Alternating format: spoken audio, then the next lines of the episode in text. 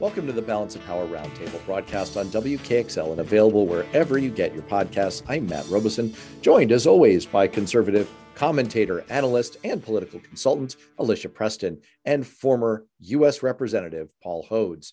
We have to start, of course, with the discussion that's dominated the last week. We recorded this show literally moments before the big bombshell dropped Justice Samuel Alito's draft opinion that would overturn the Roe v. Wade decision that have had it's had a 50 year run of guaranteeing a right to an abortion in America.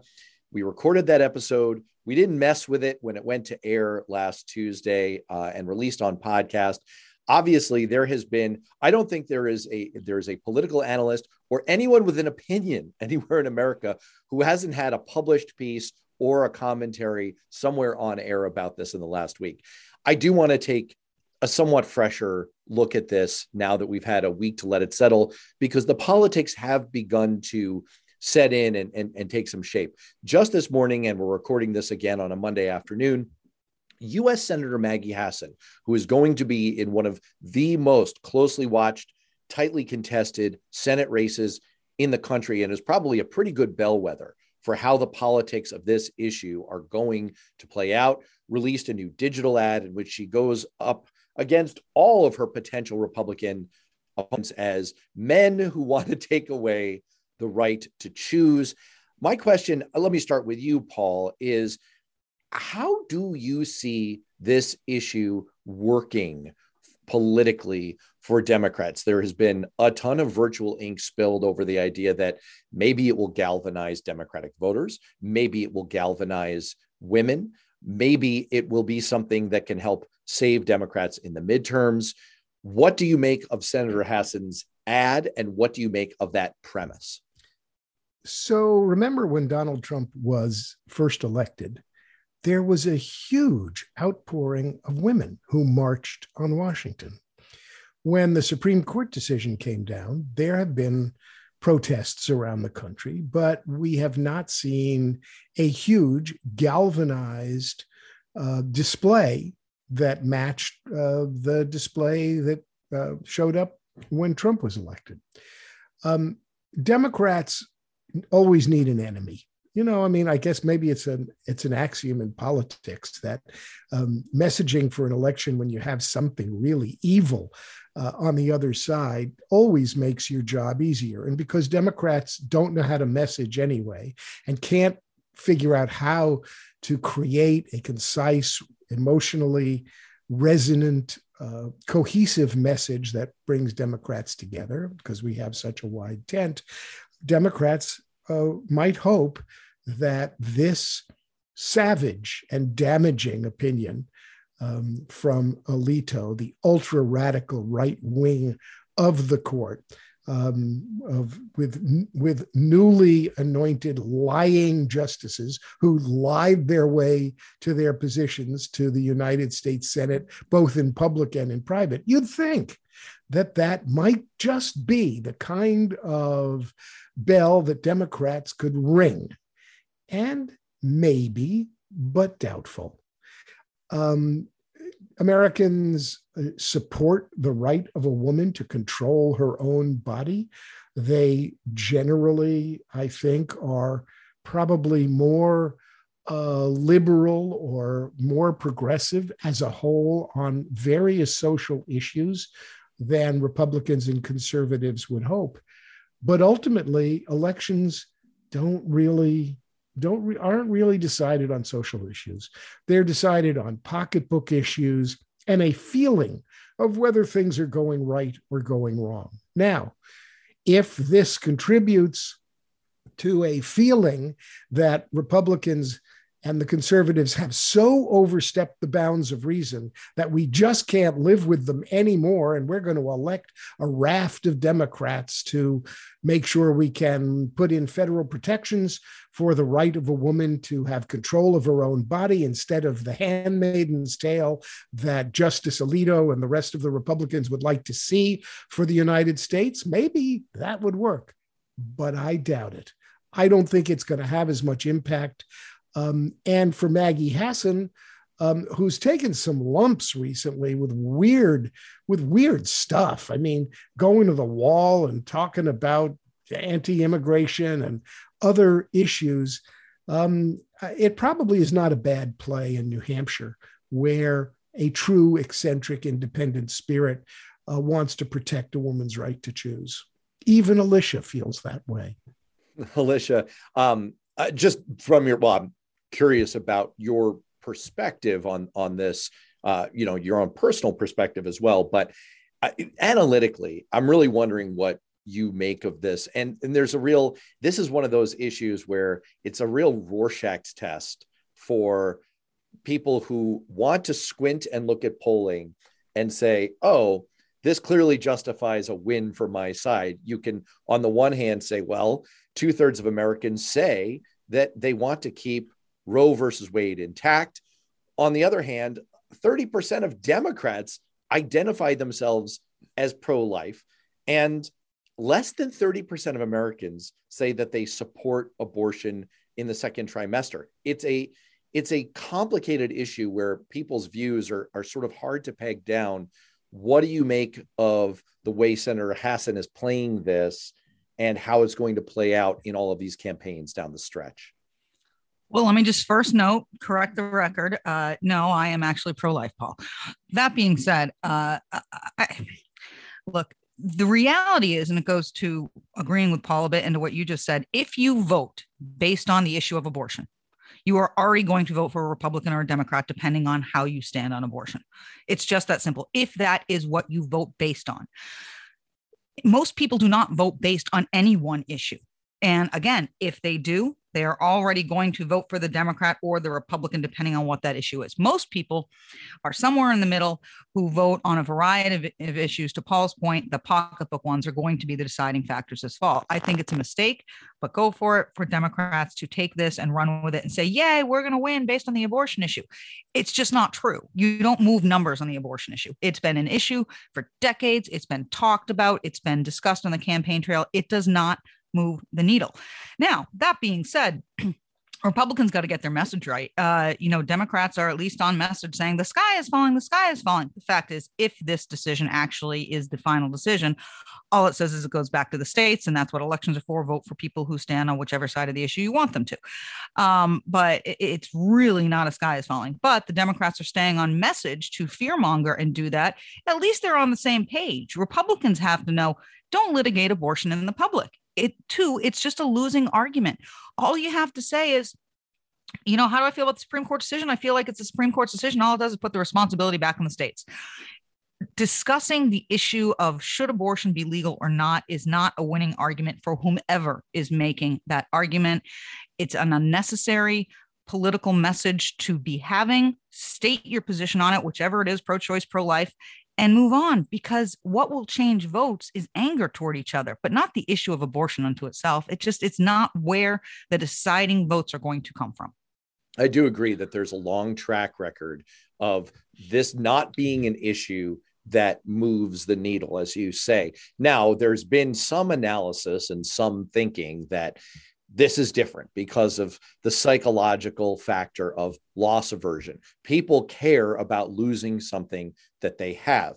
The thing that weighs against that is that a very, very small percentage of Americans who live in states that have already voted to severely restrict access to abortion or have one of these trigger laws that if Roe v. Wade is overturned, then access to abortion will be severely curtailed or outright banned in those states. Very, very few Americans are actually aware of that.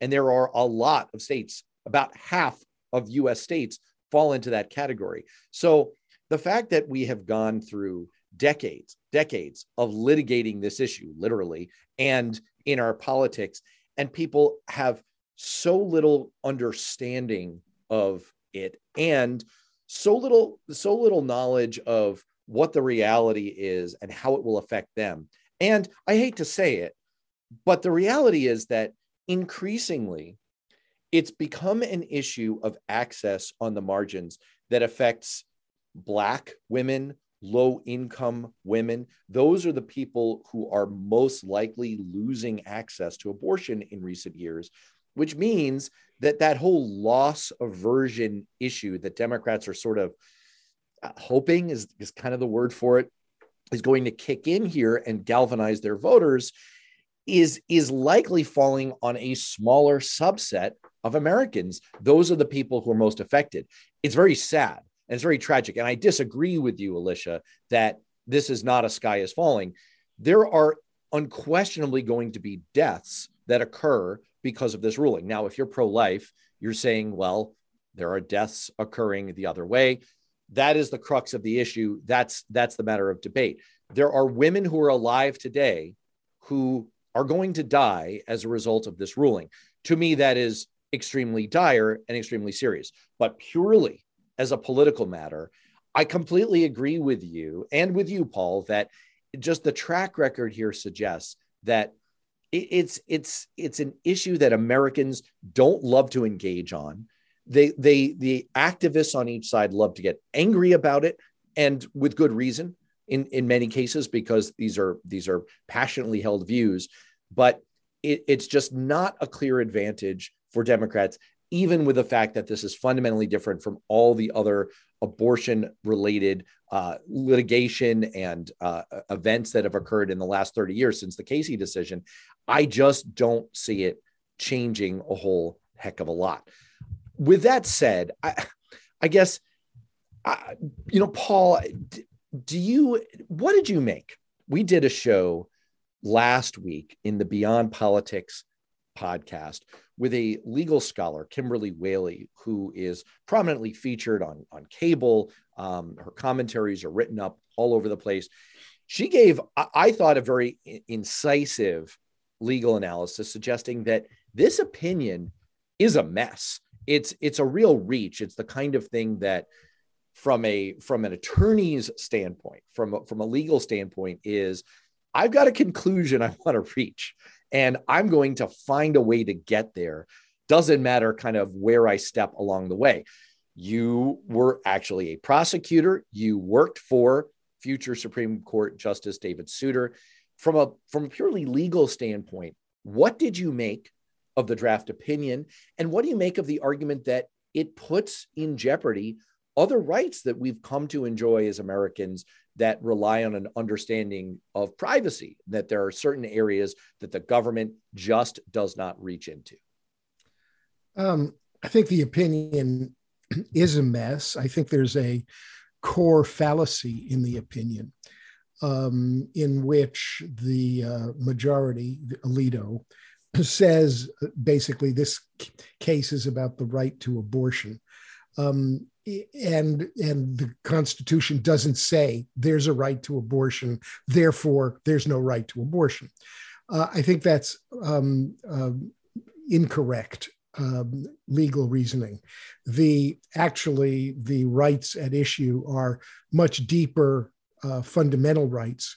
So fundamental in fact that given the history of individual rights and the rights of an individual to be free from unwarranted government intrusion into their mental and physical, uh, bodily, intimate affairs.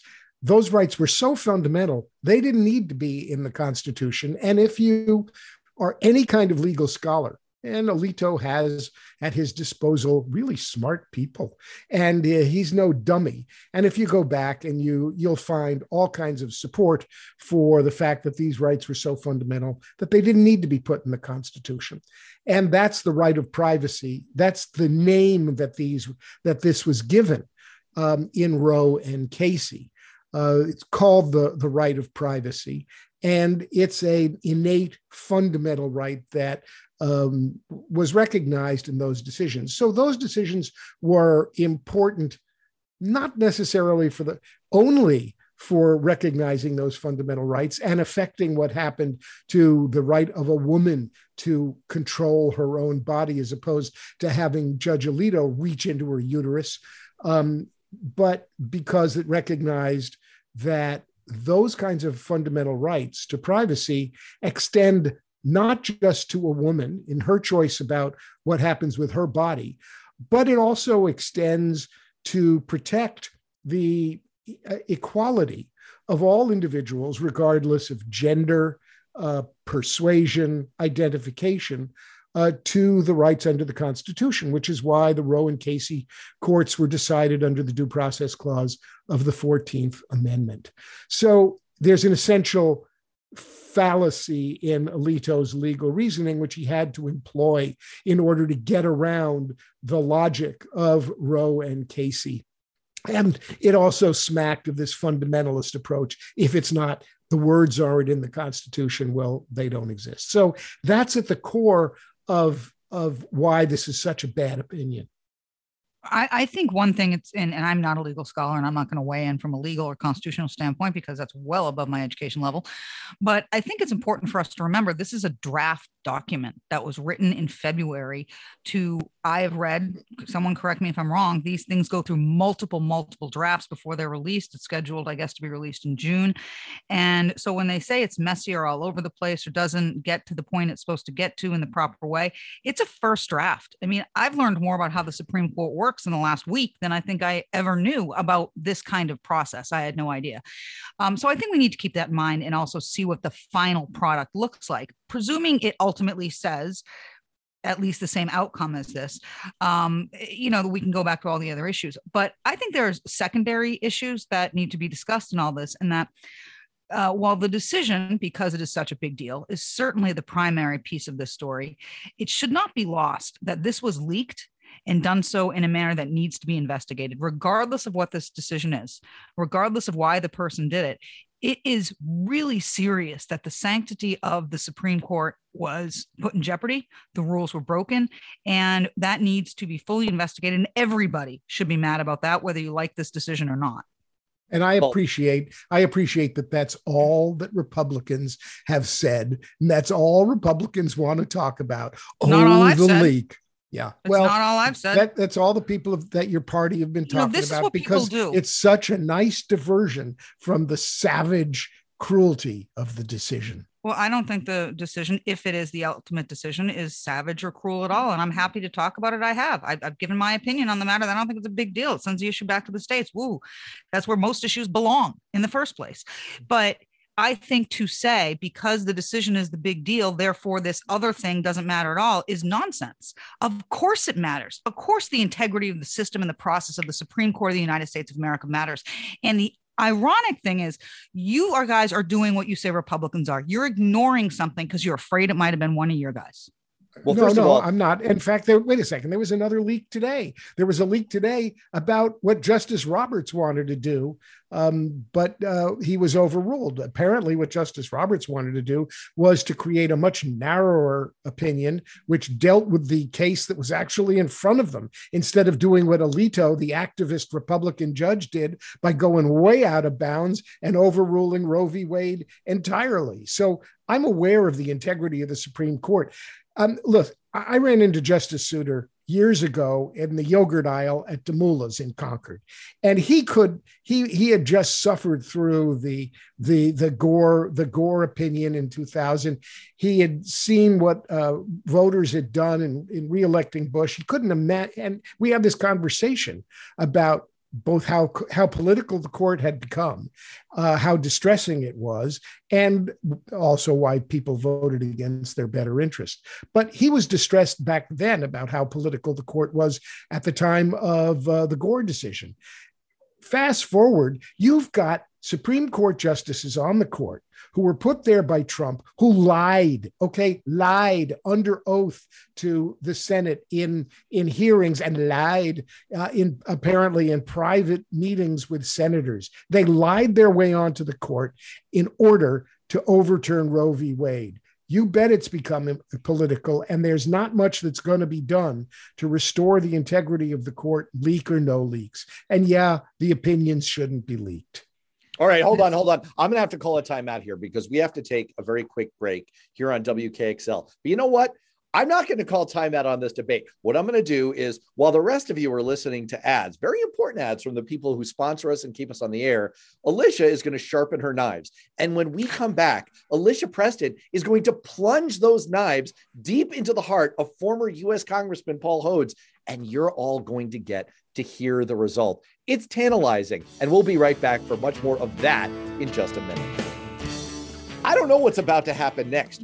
Right before the break, conservative commentator, analyst, and political strategist Alicia Preston was getting all ready to fustigate former U.S. Congressman Paul Hodes over his contention that really it's Republican appointed justices to the Supreme Court who have lied their way onto the court. And now you get to go after Paul. Folks, release the hounds. Uh, unfortunately, my response isn't very profound because it's humorous and obvious. And that is that, isn't it funny when it's a conservative Supreme Court, liberals say it's a political activist Supreme Court. And when it's a liberal Supreme Court, conservatives say it's a liberal activist Supreme Court. When a conservative court makes a conservative ruling, liberals say they're political. The court's been political. When a liberal court makes a liberal decision, conservatives say they're political. The court's political. Guess what, guys? The court's political. That's why Democrats appoint people that follow their ideology and Republicans appoint people that follow their ideology. This is not profound. It is just humorous that both sides kind of do the same thing. No one picks I, up on I, it. I don't buy your both sidesism, not one bit. I mean, there's not a, this isn't a case of like, oh, Democrats try to cloak what they really want to achieve on the court under some like nice sounding words and legal terms, stare decisis, settled law, blah, blah. And then they get there and they're like, yeah, we've been waiting for this for decades. And by the way, there's a show that dropped yesterday in the Beyond Politics podcast feed. And I urge people to check it out fascinating history, especially for radio listeners in New Hampshire. You like your Dartmouth professors. Well, I've got one. I've got the expert on the history of the religious and ideological right in this country. And it seems like this has been the culmination in the last week of a five decade long quest to overturn Roe versus Wade, which was sort of the um, mythological birth moment of the religious right in this country. That's a myth that's totally false, totally untrue. There, the, the religious right was not interested in Roe versus Wade for like the first six or seven years of its existence. Turns out that their whole agenda was about maintaining segregated Southern universities that were established as diploma mills as part of religious institutions. And that was what they were all about. And then they glommed on to the abortion issue, which real religious leaders actually didn't care a lot about and, and were more or less pro choice in the late 60s and early 70s. Anyway, it's a fascinating history. I urge people to check it out. But Alicia, I got to say, I, I kind of disagree with your last point. This isn't a both sidesism. I mean, it's very, very obvious that we have a set of Supreme Court justices, by the way, including one who uh, you know, like Mitch McConnell came up with this thing of like, no, I'm just not gonna, I'm just not gonna appoint Merrick Garland like you know because we can't appoint someone from the other party. God you know heaven forbid we should do that. I mean oh, okay. okay here's the other profound reality i'm gonna this is just gonna blow your mind. Matt this is gonna blow your mind. Paul listeners this is gonna blow your mind. Do you know that the supreme court takes up issues other than abortion? And why I say that is because I said when liberal decisions are made, conservatives rail. When conservative decisions are made, liberals rail. That's not all about abortion. They do more than abortion. And everyone seems to think you think Supreme Court, I think the issue of abortion, I think Roe v. Wade. No, this is not just about abortion. This is a reality that the court is political, that the court has always been political because politicians appoint and approve people to the court. But the problem is that it's not political in a legitimate way. Republicans have not had a Democratic majority, meaning the majority of voters voted for Republicans since 1996, people. 1996. Because of the way our system is set up, that gives Republicans a head start in the Electoral College and in the US Senate, they have been able to maintain majorities or filibuster proof uh, uh, uh, minorities in the US Senate during that whole time and with, with, a brief, brief period, I'm not going to get into the whole ACA history, and have been able to, without a majority, have a US president in place. And then, as if that wasn't enough thumb on the scale, they got Mitch McConnell with his whole Merrick Garland stolen US Supreme Court seat maneuver. And so, Alicia, when you say, well, it's politics, it's all political, both sides do it. Don't misread that as this is an outcome of the democratic process. This is an outcome of a process that's totally skewed so that a minority opinion is holding sway. And that's what I think is really sticking in people's craw. And that's why I, I think it's a lot of crocodile tears when you say, like, well, you know, both sides rail against the idea that it's an activist court. There has not been an activist, I'm air quoting here, an activist Democratic leaning opinion in years and years because Democratic appointed members of the Supreme Court haven't had a majority in years and years. All of the decisions that conservatives don't like have come with justices that are a mix of appointed by Republicans and Democrats. You know, folks, I I'm going to weigh in a little bit here. Um, one of the great recent liberal justices on the court was a guy named David Souter. And David Souter was from New Hampshire. And David Souter was a Republican. David Souter was a conservative Republican. I'm speaking of him in the past tense, although he's in the present tense. He's he's alive and well. And David was appointed by a Republican president. And the one of the reasons I took the job that I took when I came to New Hampshire was because I was so impressed with David Souter as a person and as a legal mind. Um, and he became a jurist who um, from his experience as Attorney General of New Hampshire, uh, his brief experience in private practice, his experience as a judge, got on the court and was termed a liberal justice, although he was a conservative Republican. And that's because what David Souter had was integrity. He had integrity and he had the respect for precedent um, and history and the institution that the Supreme Court has always relied on. If we fast forward to today, uh, everybody knew Roe v. Wade was at issue. And the uh, nominating and confirmation process has really become awful. I'll grant you that. It's become partisan. It's a you know what kind of show. And it, it hasn't got any better with Kavanaugh, with Amy Coney Barrett. It's, it's, that's, that's been bad. But one of the things that was clearly at issue here was going to be a respect for precedent around Roe v. Wade. And we have never had in the confirmation process such clear mendacity, such clear lack of integrity from a group of nominees as we have seen from the Gorsuch, Kavanaugh, Amy Coney Barrett uh, trio uh, they basically lied their way onto the court. So don't give me this both sides isms. Don't give me this, oh, each side complains about the activism of the other.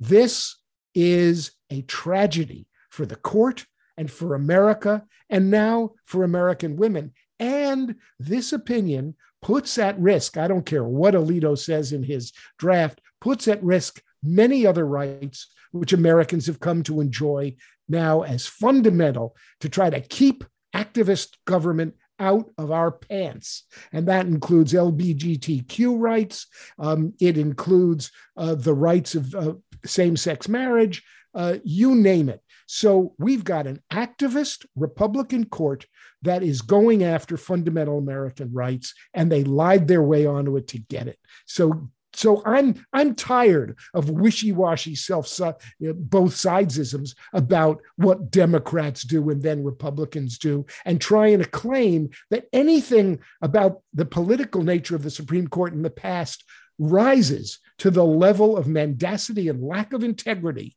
and lack of care for the institution that we're seeing from Alito in this opinion and with this court it's only activists when you disagree with a ruling. Let's put this in perspective. We're forgetting what this whole ruling is about. This decision, ruling, whatever it is, this this when it comes down, when it's in its final form, when we get to see it, is in response to a Mississippi law with a 15-week abortion ban in the Supreme Court being asked whether or not Mississippi is allowed to put in restrictions such as 15 weeks. That's what this is about. It sounds like the court's going to come down if this decision stands and say, yes, Mississippi can put in a 15 week abortion ban. And then there'll be other issues that in it that we have to weed out and see how it affects other states. Presumably, that automatically means Other states can also put in a 15 week abortion ban.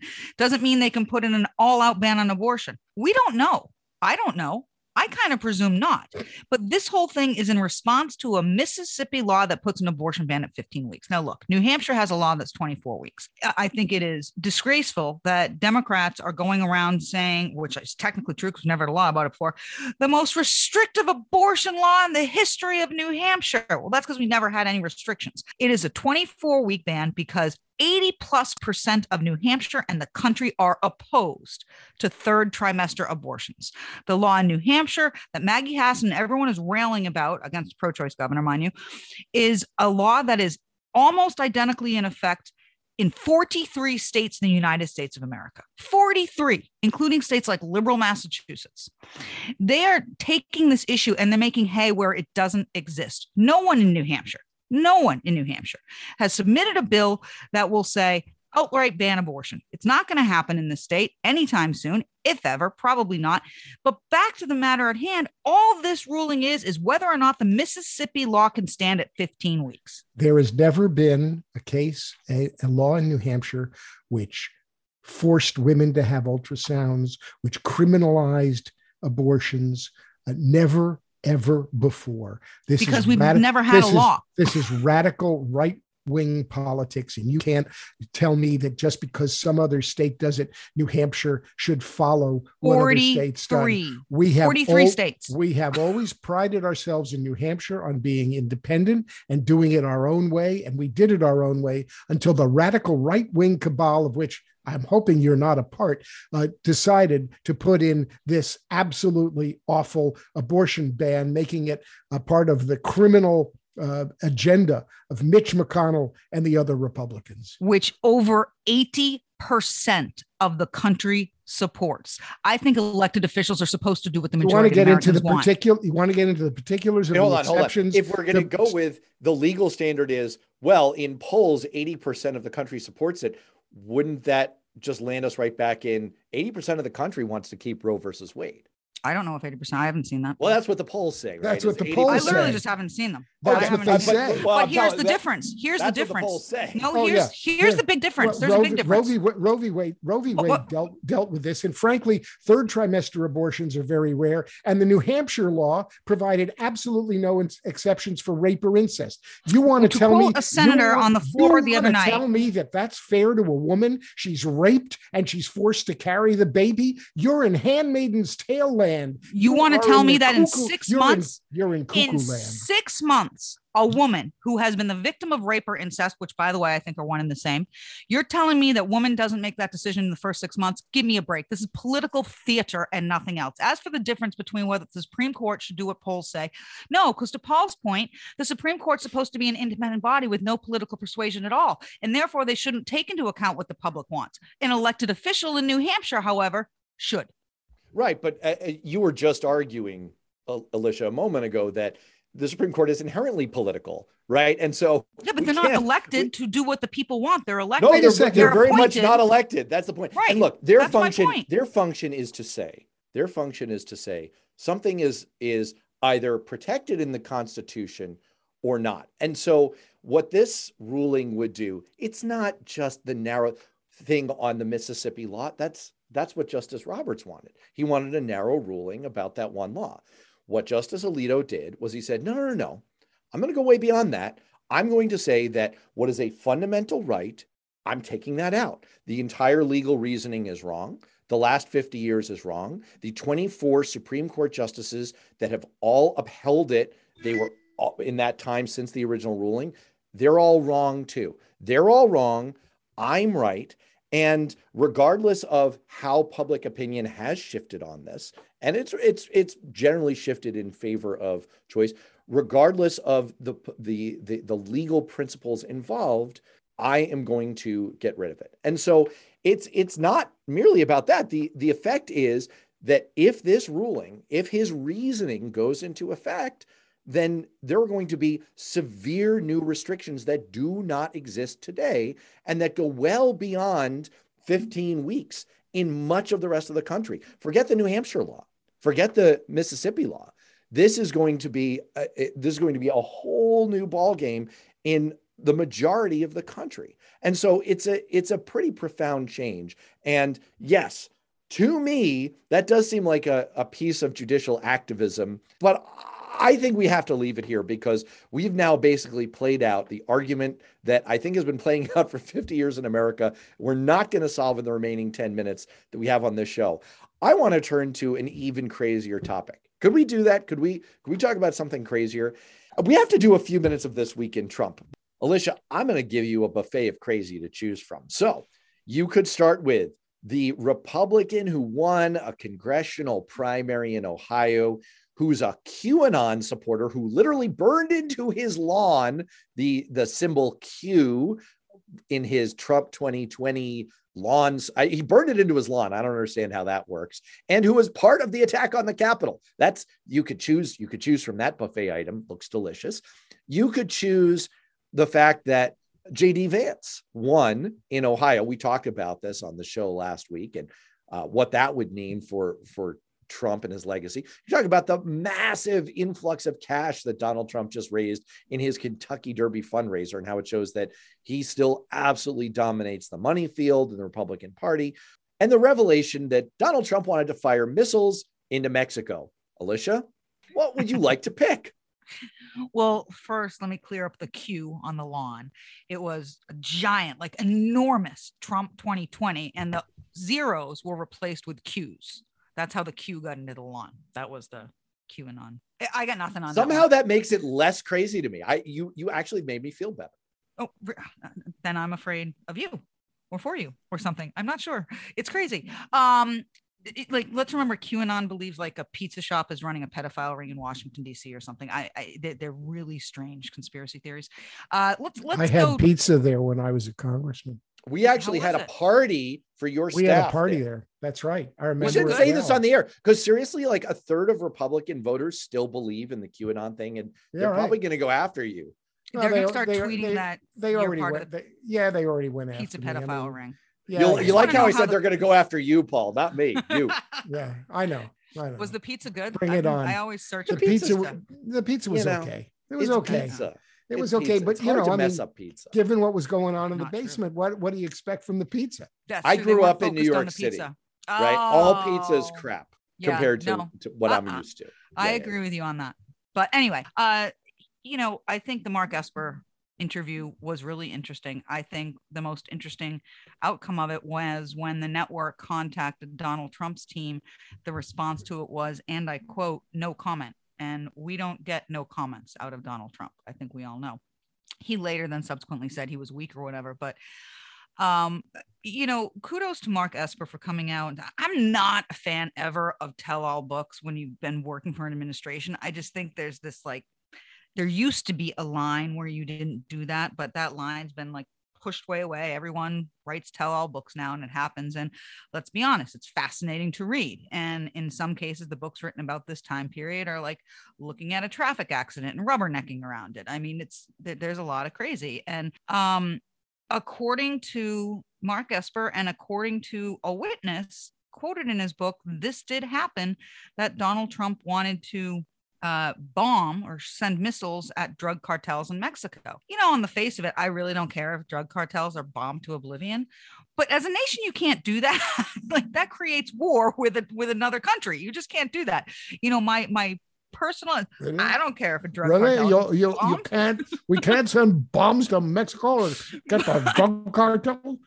Like it's it's it's just not rational. And um, the interview was really interesting to watch. You can read it line by line online as well without just uh, not just the news coverage of it and it's telling and it's a little concerning but it makes me happy we had people like mark esper to stop it.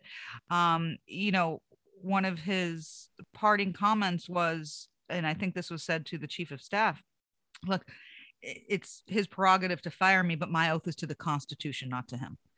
That is so important for us all to remember and i think too few in that administration remembered that the oaths they took, whether they're as congressmen or US senators or staff or cabinet members, the oath is not to Donald Trump or to Joe Biden or Barack Obama or Bill Clinton or anybody else. The oath is to the United States of America, regardless of who is in that Oval Office.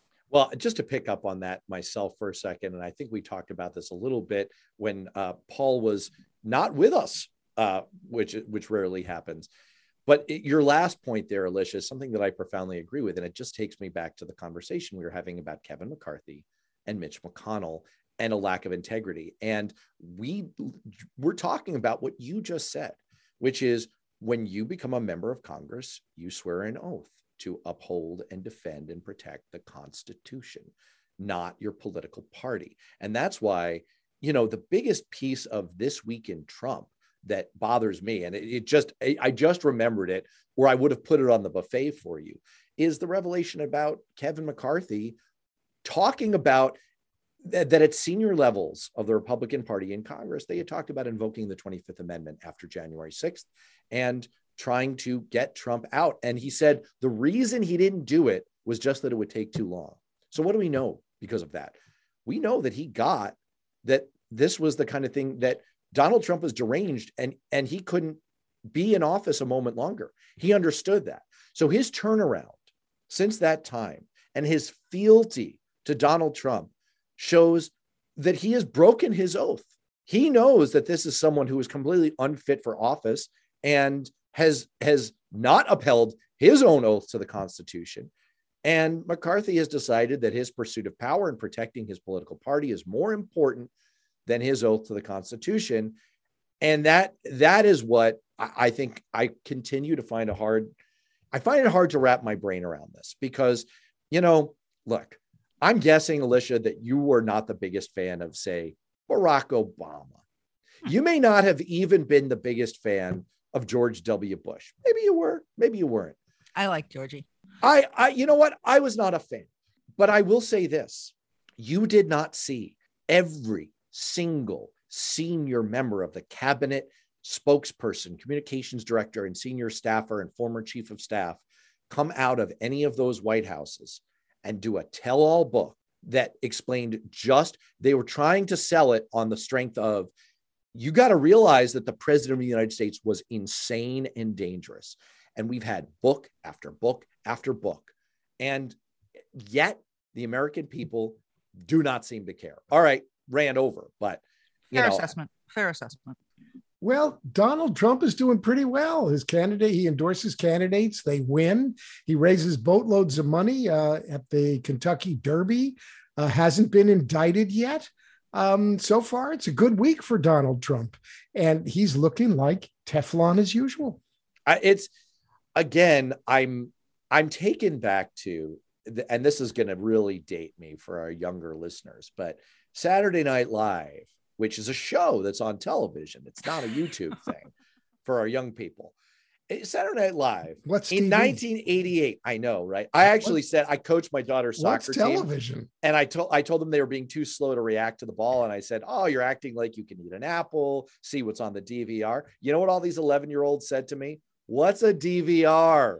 Oh my gosh! I said it's like watching YouTube. They're like, "Why did you just say that?" Anyway, in 1988, one of the most famous skits that SNL ever did pictured uh, Michael Dukakis debating George H.W. Bush.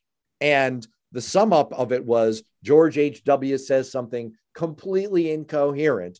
And the Dukakis character says, I can't believe I'm losing to this guy. And that's that's sort of how I think Democrats and the Biden White House must be feeling these days. Because look, they just got another jobs report, like almost half a million jobs created and we're at rock bottom, like historically low unemployment. I get it. I get inflation. Inflation is bad. We all agree. But there are some things that are going really, really well. And, and in the face of the contrast of all of this unending stream of crazy coming out of all of these tell alls, the contrast between Biden and Trump. And yet, if you look at polls now, they'd be neck and neck. If they were, if if 2024 were today, they would be neck and neck. I just find that utterly depressing. I, I, I can't believe that that's somehow where we've gotten to. I can't believe we might be losing to that guy again. Anyone have 10 seconds of, of sum up because we gotta we gotta go. Just real sorry. quick. yeah, I'm sorry. I'm sorry you feel bad, but get ready. I just want to note that it, it's not because 50% of the voting country supports Donald Trump. It's because 50% of the voting country either supports Donald Trump or is struggling so difficultly right now with inflation, they just want to change what's there. Yeah, we're going to have to pick up that inflation story next time. And that's when we will talk to you again on Balance of Power. For Paul and Alicia, I'm Matt. We'll see you next time.